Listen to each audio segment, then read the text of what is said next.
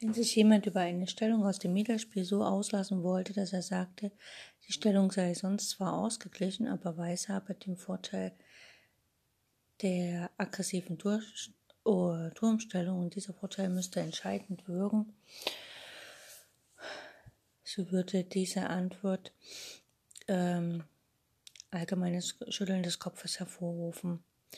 Und in der Tat, für das Mittelspiel der so geringe Vorteil kann nicht entscheidend wirken. Ganz anders verhält es sich allerdings äh, im Endspiel. Hier weiß sich der Vorteil des aggressiven Turmstellung, also der aktiven Durchstellung, als außerordentlich bedeutsam.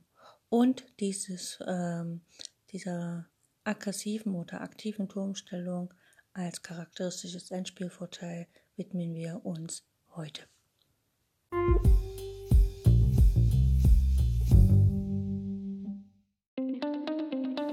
Herzlich willkommen auf meinem Podcast Schachradio bzw. Schach on Air.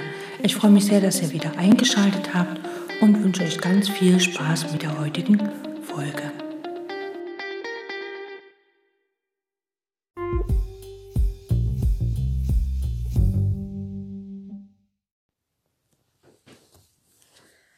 Wenn wir uns äh, folgende Stellung mal anschauen, einfach nur so im Kopf ein bisschen uns vorstellen, dann sehen wir, dass in diesen Stellungen der weiße Turm eine aggressive Stellung innehat und der schwarze Turm eher passiv. Nehmen wir mal an, auf dem Schachbrett steht ein schwarzer Bauer auf H7 und ein schwarzer Turm auf H8 und ein weißer Turm auf H6. Dann ist, wie gesagt, der schwarze Turm ähm, sehr passiv steht er, weil er ist daran gebunden, den Bauern auf H8 zu decken und der weiße Turm kann sich ja frei auf der H-Linie bewegen. Ähnlich ist es zum Beispiel, wenn ähm, äh, der Turm quasi seinen Bauern von der Seite deckt. Also sagen wir mal, ein weißer Bauer steht auf E3, der schwarze auf E4 und der weiße Turm steht auf E7. Er greift also von hinten quasi den schwarzen Bauern an und der schwarze Turm deckt den Bauern auf E4, sagen wir mal von G4. Dann hat der schwarze Turm eigentlich nur die Felder G4 und H4, um zu agieren, weil er ja weiterhin den Bauern auf E4 decken will, während Weiß halt ähm, quasi vier Felder zur Verfügung hat, wo er agieren kann. Und der weiße Turm kann sich sogar das Recht nehmen zu schwenken, also eine andere Aufgabe anzunehmen, ähm, weil er ist ja nicht verpflichtet, den schwarzen Bauern die ganze Zeit anzugreifen, während Schwarz verpflichtet ist, den Bauern zu decken. Oder in der Stellung, ähm, der weiße Bauer steht auf A4 und den Turm auf B5 und Schwarz hat seinen Bauern auf A5 und den Turm auf A7 oder 8, dann ähm, kann sich das halt, also dann ist die weiße Turmstellung sehr aktiv, weil wie gesagt, der Turm, der weiße Turm ist nicht verpflichtet, den schwarzen Bauern weiterhin anzugreifen und er kann natürlich auf der fünften Reihe frei schwenken. Und das heißt also, wenn jetzt zum Beispiel noch Bauern am Königsflügel da sind und da noch ein bisschen Spiel geschehen ist, dann kann die weiße Turmstellung quasi ähm, ja, als Basis zu einem Vorgehen am Königsflügel gemacht werden. Und dazu schauen wir uns auch gleich mal direkt eine Stellung an. Also ähm, der weiße König steht zum Beispiel auf F4 und der Turm auf B6 ein Bauer auf A5, ein Bauer auf F2, G3 und H2, das sind die weißen Figuren, und Schwarz hat den König auf G7, den Turm auf A7, ein Bauer auf A6, ein Bauer auf F5, G6 und H7. Ne, so. Dann äh, kann Weiß hier den G-Bauern als Angriffsziel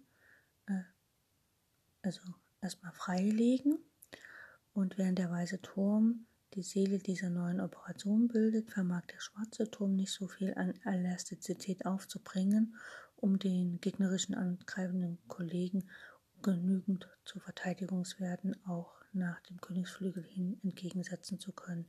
Also Schwarz kann äh, quasi mit seinem Turm nicht auf der siebenten Reihe frei agieren, um quasi am Königsflügel äh, seine Kameraden unterstützen, denn er ist klebt quasi an dem Bauern A6. Das heißt, wenn es Weiß schafft, hier am Königsflügel Rabatt zu machen und sozusagen ein bisschen in Aktion zu gehen, dann ist der schwarze Turm quasi überfordert, denn er müsste ja am Königsflügel helfen und er muss auch am Darmflügel den A6-Bau entdecken. Ähm, das ist auch so ein bisschen das Prinzip der zwei Schwächen, denn wir haben äh, quasi eine Schwäche ist ja der A6-Bauer, den der Turm decken muss und die andere Schwäche generiert Weiß dann am Königsflügel. Äh, schwach wäre der Versuch, wenn Weiß versuchen würde, jetzt mit dem König nach A6 zu laufen, also nach B6 zu laufen und dort den Bauern anzugreifen. Das würde hier nicht helfen. Ne? Also es ist besser, wirklich eine zweite Schwäche zu generieren. Und da der Turm ja links und rechts spielen kann, ist das natürlich von Vorteil. Es ist auch ein Vorteil, wenn man einen Läufer hat. Ne? Da versucht man auch an beiden Flügeln zu spielen ähm, gegen jemanden, der einen Springer hat, denn der Springer kann nicht so schnell von links nach rechts, also auf beiden Flügeln agieren, sondern er kann halt nur auf einem Flügel sehr flexibel sein. Also formulieren wir Gesagtes nochmal so. Die Schwäche des verteidigenden Turmes liegt in dessen geringer Elastizität nach dem anderen Flügel hin. Ferner aber auch darin, dass der weise König größere Manövrierfähigkeit gewinnt. Er fürchtete doch sonst die Türme. Also der König mag die Türme ja nicht, weil er immer Schach setzen kann. Oder wie ein russisches Sprichwort sagt, ist die Katze aus dem Haus, spazieren die Leute auf dem Tisch, äh, die Mäuse auf den Tisch. Also in dem äh, gerade angezeigten Bild wäre demnächst die Drohung äh, König F4, B6, also natürlich peu à peu keineswegs Kriegen einzuschätzen. Also man könnte schon sagen, dass der König, der weiße König schon nach B6 laufen könnte, ne, weil dann äh, kann der schwarze Turm ja nur nach A8 gehen und dann kann der schwarze König natürlich, äh, der weiße König natürlich auch nach B7 laufen, um den A6-Bauern zu erobern. Es gehört zu den für Meisterkämpfer alltäglichen Erscheinungen, dass der eine Partner lange Manöver macht und sich überhaupt mächtig ins Zeug legt nur um, als Resultat aller Bemühungen, die aggressive Turmstellung zu erwischen, namentlich aber um den gegnerischen Turm eine passive Rolle aufzudrängen. Der aktive Turm hat dann ein wahrhaft erhebendes Gefühl, ähnlich wie die Primadonna, die in der gleichen Vorstellung, da sie selbst die Hauptpartie singt, ihre Rivalin in einer unbedeutenden Nebenrolle sich abmühen sieht.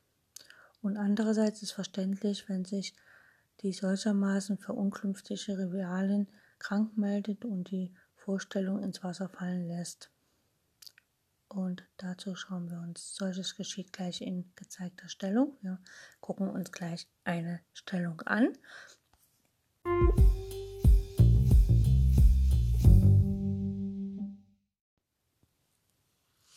Weiß hat den König auf G1, den Turm auf C5 und den Bauern auf A4, G2 und H2. Schwarz hat den König auf G7, ein Turm auf B7, ein Bauern auf A5 sowie ein Bauern auf G7 und H7. So, hier ist Schwarz am Zug und wie gesagt, äh, wir schauen mal, dass, äh, wie es hier weitergeht. Schwarz am Zug bedankt sich für den ihnen zugedachte passive Turmrolle, nämlich Turm A7 und spielt einfach Turm B2. Ne, versucht halt einfach ähm, Gegenspiel zu erlangen und ähm, spielt einfach Turm B2. Weiß schnappt sich den Bauern Turm A5 und jetzt geht Schwarz in die aktive Stellung, nämlich Turm A2. Der schwarze Turm ist dann sehr beweglich und das Remis dürfte gesichert sein.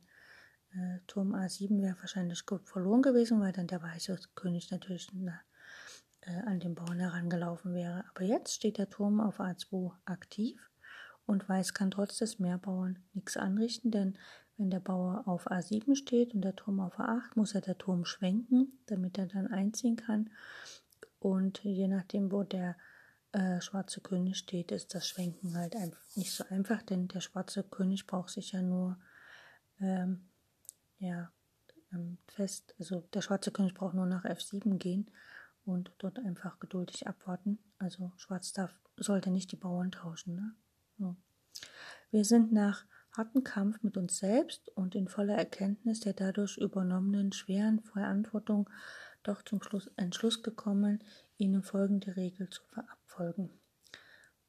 Vor die Wahl gestellt, den angegriffenen Bauern durch einen Turm, der aber dadurch zu einem passiven, sehr beschaulichen Dasein verurteilt würde, zu decken oder aber ihn, also diesen Bauern kurzerhand zu opfern, um so den Turm lieber aktiv zu verwenden, entschließe man sich zu letzterer Alternative. Das heißt, im Turmenspiel ist es einfach besser, ähm, im Allgemeinen, das muss man jetzt mit Vorsicht genießen, den, einen Bauern zu opfern, damit der Turm aktiv bleiben kann, statt den Turm äh, praktisch an den Bauern zu binden. Das kann man sich auch ein bisschen so erklären. Ein Turm ist ja im Allgemeinen, sagt man immer so, hat einen Kampfwert von 5 und ein Bauer hat einen Kampfwert von 1, je nachdem wie weit er vorgeruckt ist. Das heißt also, man äh, gibt lieber den einen Punkt ab, statt die 5 Punkte abzugeben. Äh, Nimsowitsch schreibt weiter, diese Regel muss, wie gesagt, mit Vorsicht genossen werden. Der größere oder geringere Grad der Aktivität bzw. der Passivität muss in jedem einzelnen Fall besonders unter die Lupe genommen werden. Es liegt nicht in unserer Absicht, eine, eine Opferitis hervorzurufen, also Opferer, aber mit Verstand. Wann ist eine Turmstellung als aktiv zu bezeichnen, mit Hinblick auf einen eigenen oder feindlichen Freibauern? Diese Frage hat bereits Tarasch beantwortet. Seine treffliche Formulierung lautet, der Turm gehört hinter dem Bauern, hinter dem Freibauern, sowohl hinter den eigenen als auch hinter den feindlichen. Schauen wir uns dazu kurz ein Beispiel an. Also wir haben hier äh, den weißen König auf G2 und ein Turm, sagen wir mal, auf C3 ähm, und ein Bauern auf A4 und G3. Schwarz hat einen König auf G7, den Turm auf D8 und einen Bauern auf F7, also Schwarz hat einen Bauern weniger. Dann Weiß spielt dann einfach Turm A3, also den Turm hinter dem Freibauern. Die Hinterstellung des Turmes. Der Turm wirkt enorm, da er dem Freibauern Leben von vor seinem Leben einhaucht. Also praktisch der Turm hinter dem Freibauern unterstützt den Freibauern nach vorne zu gehen. Also der Freibauer kann jetzt nur von vorne aufgehalten werden. Also das heißt, der schwarze Turm wird dann quasi an den äh, Bauern gebunden und wie gesagt, der weiße König kann dann aktiv werden. Und ähm, ja, umgekehrt, wenn Schwarz am Zug wäre, wird der Herr einfach Turm D2 Schach bieten. Äh, er würde sich quasi auch hinter den, ähm, ja, durch diese Taktik äh, hinter den Bauern stellen. Ne? Weil jetzt muss König F3 gespielt werden und dann spielt Schwarz einfach Turm A2, steht hinter dem Bauern und Weiß kann den Bauern eigentlich nur noch von der Seite verteidigen. Das heißt also, Schwarz hat hier äh, sichtlich mehr Chancen auf ein Remis. Während hingegen, wenn er Turm A ähm, 8 spielen würde, dann würde Weiß einfach Turm A3 spielen und Weiß würde gewinnen, denn der Turm auf A8 ist sehr passiv und der Turm auf A3 ist sehr aktiv, denn der Bauer kann jetzt einfach nach vorne gehen. Der weiße Turm hat immer Möglichkeiten und der weiße König würde auch heranlaufen.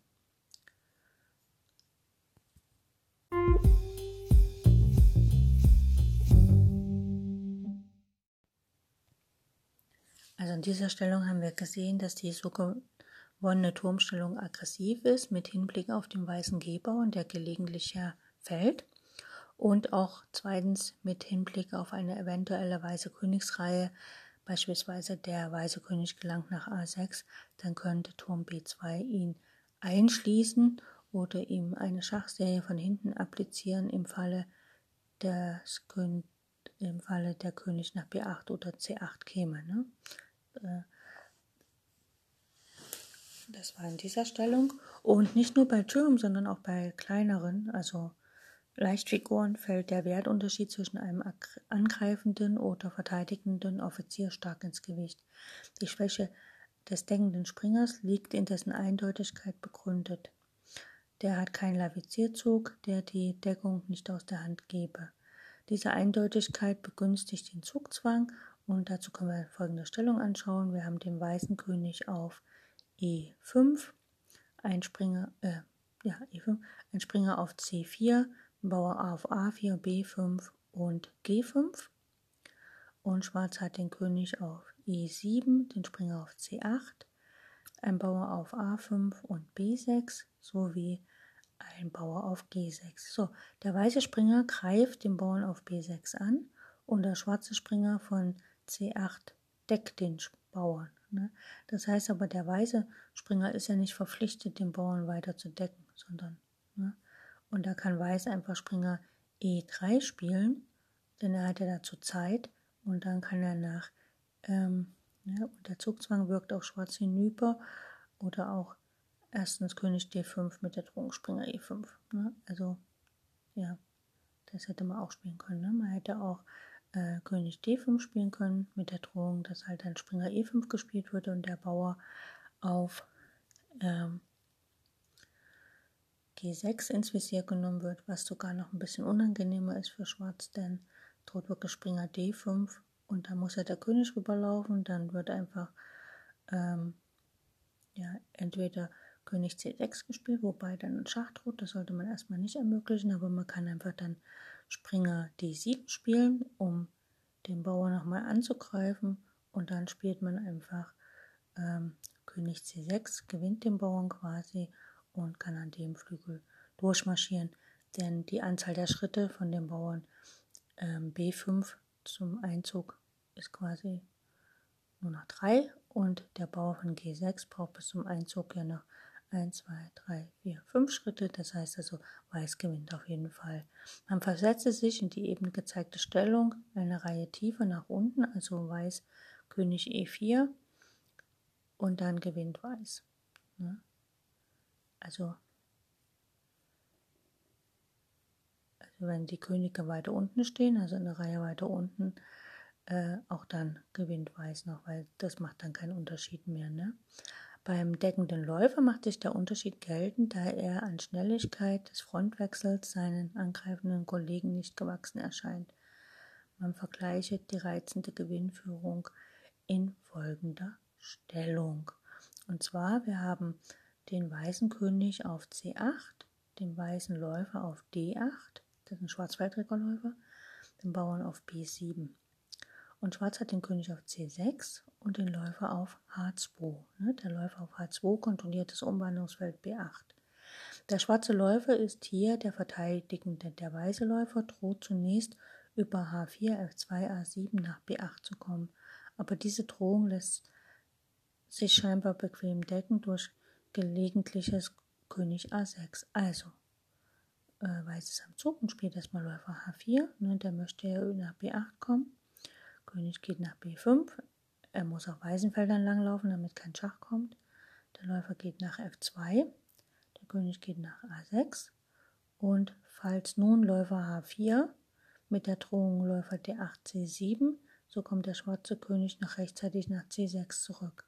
Es geschieht aber Läufer C5. Also Weiß macht einfach einen Abwartezug. Jetzt kann der König nicht nach A7 gehen und seinen Plan verfolgen, äh, um den schwarzen Läufer zu einem Zug zu veranlassen, äh, anlassen und gleichzeitig soll Läufer D6 verhindert werden. Also Schwarz soll nicht Läufer D6 spielen. So, Schwarz spielt von mir aus Läufer G3. Und nun geht der weiße Läufer in Richtung auf C7. Ne? Er möchte nach C7 gehen. Das heißt also, Läufer E7. Der König muss nach B6. Diesmal kann er auf ein schwarzes Feld gehen. Läufer D8 mit Schach. Der König geht nach C6. Und jetzt geht der Läufer nach H4. So, jetzt ähm, Dadurch, dass der schwarze Läufer quasi auf der Diagonale auf dem Feld gegangen ist, wo er angegriffen werden kann, ähm, kann Weiß jetzt einfach äh, den Abtausch äh, praktisch forcieren oder den Abtausch anbieten und äh, sich dann eine Dame holen, also den schwarzfeldrigen Läufer von Schwarz quasi von dem Umwandlungsfeld ablenken. Aber und er hat auch die Möglichkeit, wenn der Läufer nicht geschlagen wird, dass er halt über F2 rechtzeitig auf das Feld A7 kommt. Ne? Schwarz hat nun keine Zeit mehr zum früher angewandten Rettungsmanöver mit König C6, B5 und A6. Also Schwarz spielt von mir aus Läufer H2 und dann kann Weiß in aller Ruhe Läufer F2 spielen. Und nach Läufer F4 von Schwarz spielt Weiß einfach Läufer A7. Schwarz kann nochmal Läufer H2 spielen, ist jetzt egal. Läufer B8 von Weiß. Und wenn Schwarz auf G1, also Läufer G1 spielt, dann kommt einfach von Weiß Läufer F4 und selbst nach Läufer A7 kann Weiß dann einfach Läufer E3 spielen. Das gleiche Manöver, was er jetzt gespielt hat, um überhaupt nach A7 und C8 zu kommen, äh, B8 zu kommen, wendet er jetzt an, um den schwarzen Läufer wieder abzulenken von seiner Aufgabe, das Feld B8 zu decken. Denn jetzt, äh, ja, egal wo der Läufer hingeht, der schwarze Schwarzfeldträger weiß, wird im nächsten Zug um einziehen, es sei denn, der geht nach B8. Dann schlägt natürlich der König auf B8 und wenn der schwarze König setzt, dann wird einfach der Läufer geschlagen und Schwarz kann die Umwandlung nicht mehr verhindern.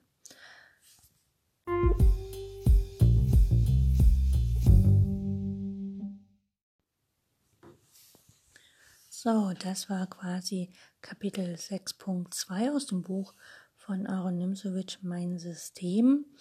Und äh, das sollte nochmal verdeutlichen, wie wichtig es ist, dass man im Endspiel seine eigenen Figuren aktiv äh, spielen lässt und nicht passiv werden lässt. In dem Moment, wo sie passiv werden, ähm, können sie natürlich nicht mehr ihre volle Wirksamkeit entfalten und die Partie könnte in dem Moment statt Remis zu enden oder als gewonnen zu werden, dann selber in einem Verlust enden, was sehr schade wäre. Im nächsten Teil werden wir uns quasi dem Kapitel 6.3 zuwenden, dem Zusammenschweißen isolierter Truppenteile und dann das Ganze nach vorne zu bringen. Äh, diese beiden genannten Manöver äh, gehören halt zusammen und deswegen werden wir uns dem Ganzen zuwenden. Das ist ein sehr kurzer Abschnitt und werden dann wahrscheinlich höchstwahrscheinlich gleich auch noch uns der, dem vierten Abschnitt zu wenden, der Materialisierung als abstrakten Begriff, also praktisch Linie und Reihe. Mal schauen, was das noch so in der Endspielstrategie gibt. Aber heute war ein sehr wichtiges Thema, einfach wirklich im Endspiel die Figuren aktiv halten, also nicht nur den König zentralisieren und die Figuren zu zentralisieren, sondern auch die Figuren tatsächlich immer beweglich halten, also nicht an unnütze ähm, Verteidigungs- Aufgaben äh, binden.